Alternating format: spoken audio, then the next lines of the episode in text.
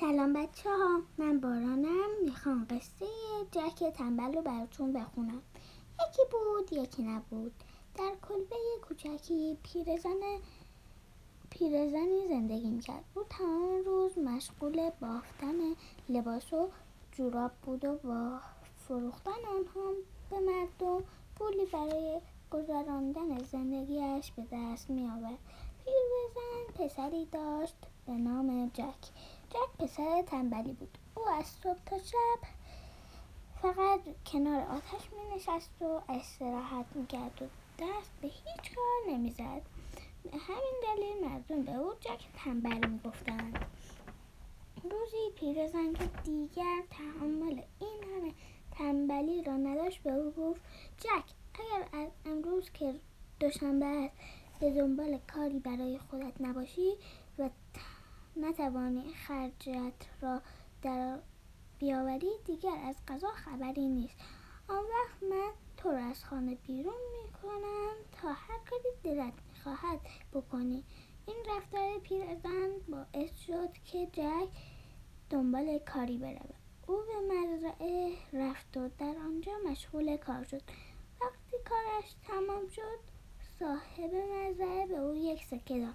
جک موقع برگشتن به خانه سکه را محکم در مشتش نگه داشت، ولی روی پلی پای لیس خورد و سکه در رودخانه افتاد.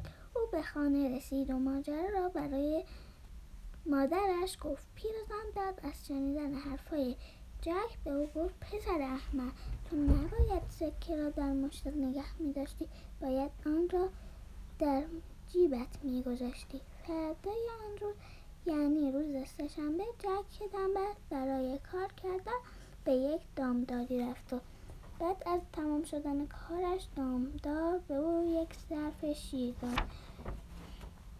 جک آنچه را که مادرش به او گفته بود به خاطر داشت، به همین دلیل شیر را در جیبش گذاشت. اما همانطور که داشت از پله بالا میرفت، تمام شیرها از جیبش سرازیر شدند و بعد به زمین ریختند. وقتی جک به خانه رسید و پیرزن فهمید که او چه کرده است، به او گفت: پسر خنگ و نادان، تو نباید ظرف شیر را توی جیبت میگذاشتی، باید آن را روی سرت میگذاشتی. روز بعد جک تنبل برای کار کردن به مغازه لبنیات فروشی رفت.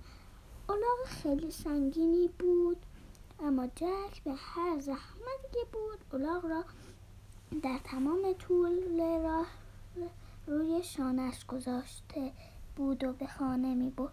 همه مردم در راه به او نگاه میکردند و میخندیدند. در یک شهر در آن شهر پادشاهی زندگی میکرد که دختری داشت.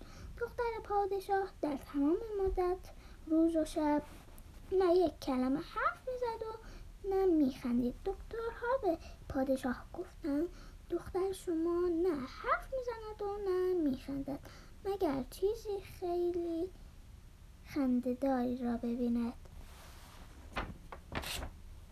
دختر پادشاه غمگین و ناراحت پشت پنجره نشسته بود و بیرون را نگاه میکرد. ناگهان چشمش به جک افتاد که الاغ را روی شانه‌اش گذاشته بود و میبرد. جک تنبل با چه مکافاتی سعی میکرد که الاغ را بی... الاغ بیچاره را روی شانه‌اش نگه دارد و چون الاغ سنگین بود، جک به این طرف و آن طرف میرفت.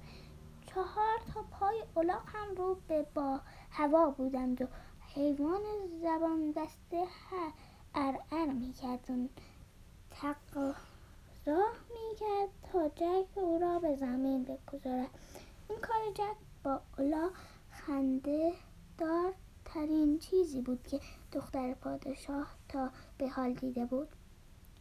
بنابراین دختر پادشاه با صدای بلند آنقدر خندید که سرفش گرفت. پادشاه با شنین شنیدن صدای خنده دخترش آنچنان خوشحال شد که دوان دوان از قصر بیرون آمد و خود را به جک رساند.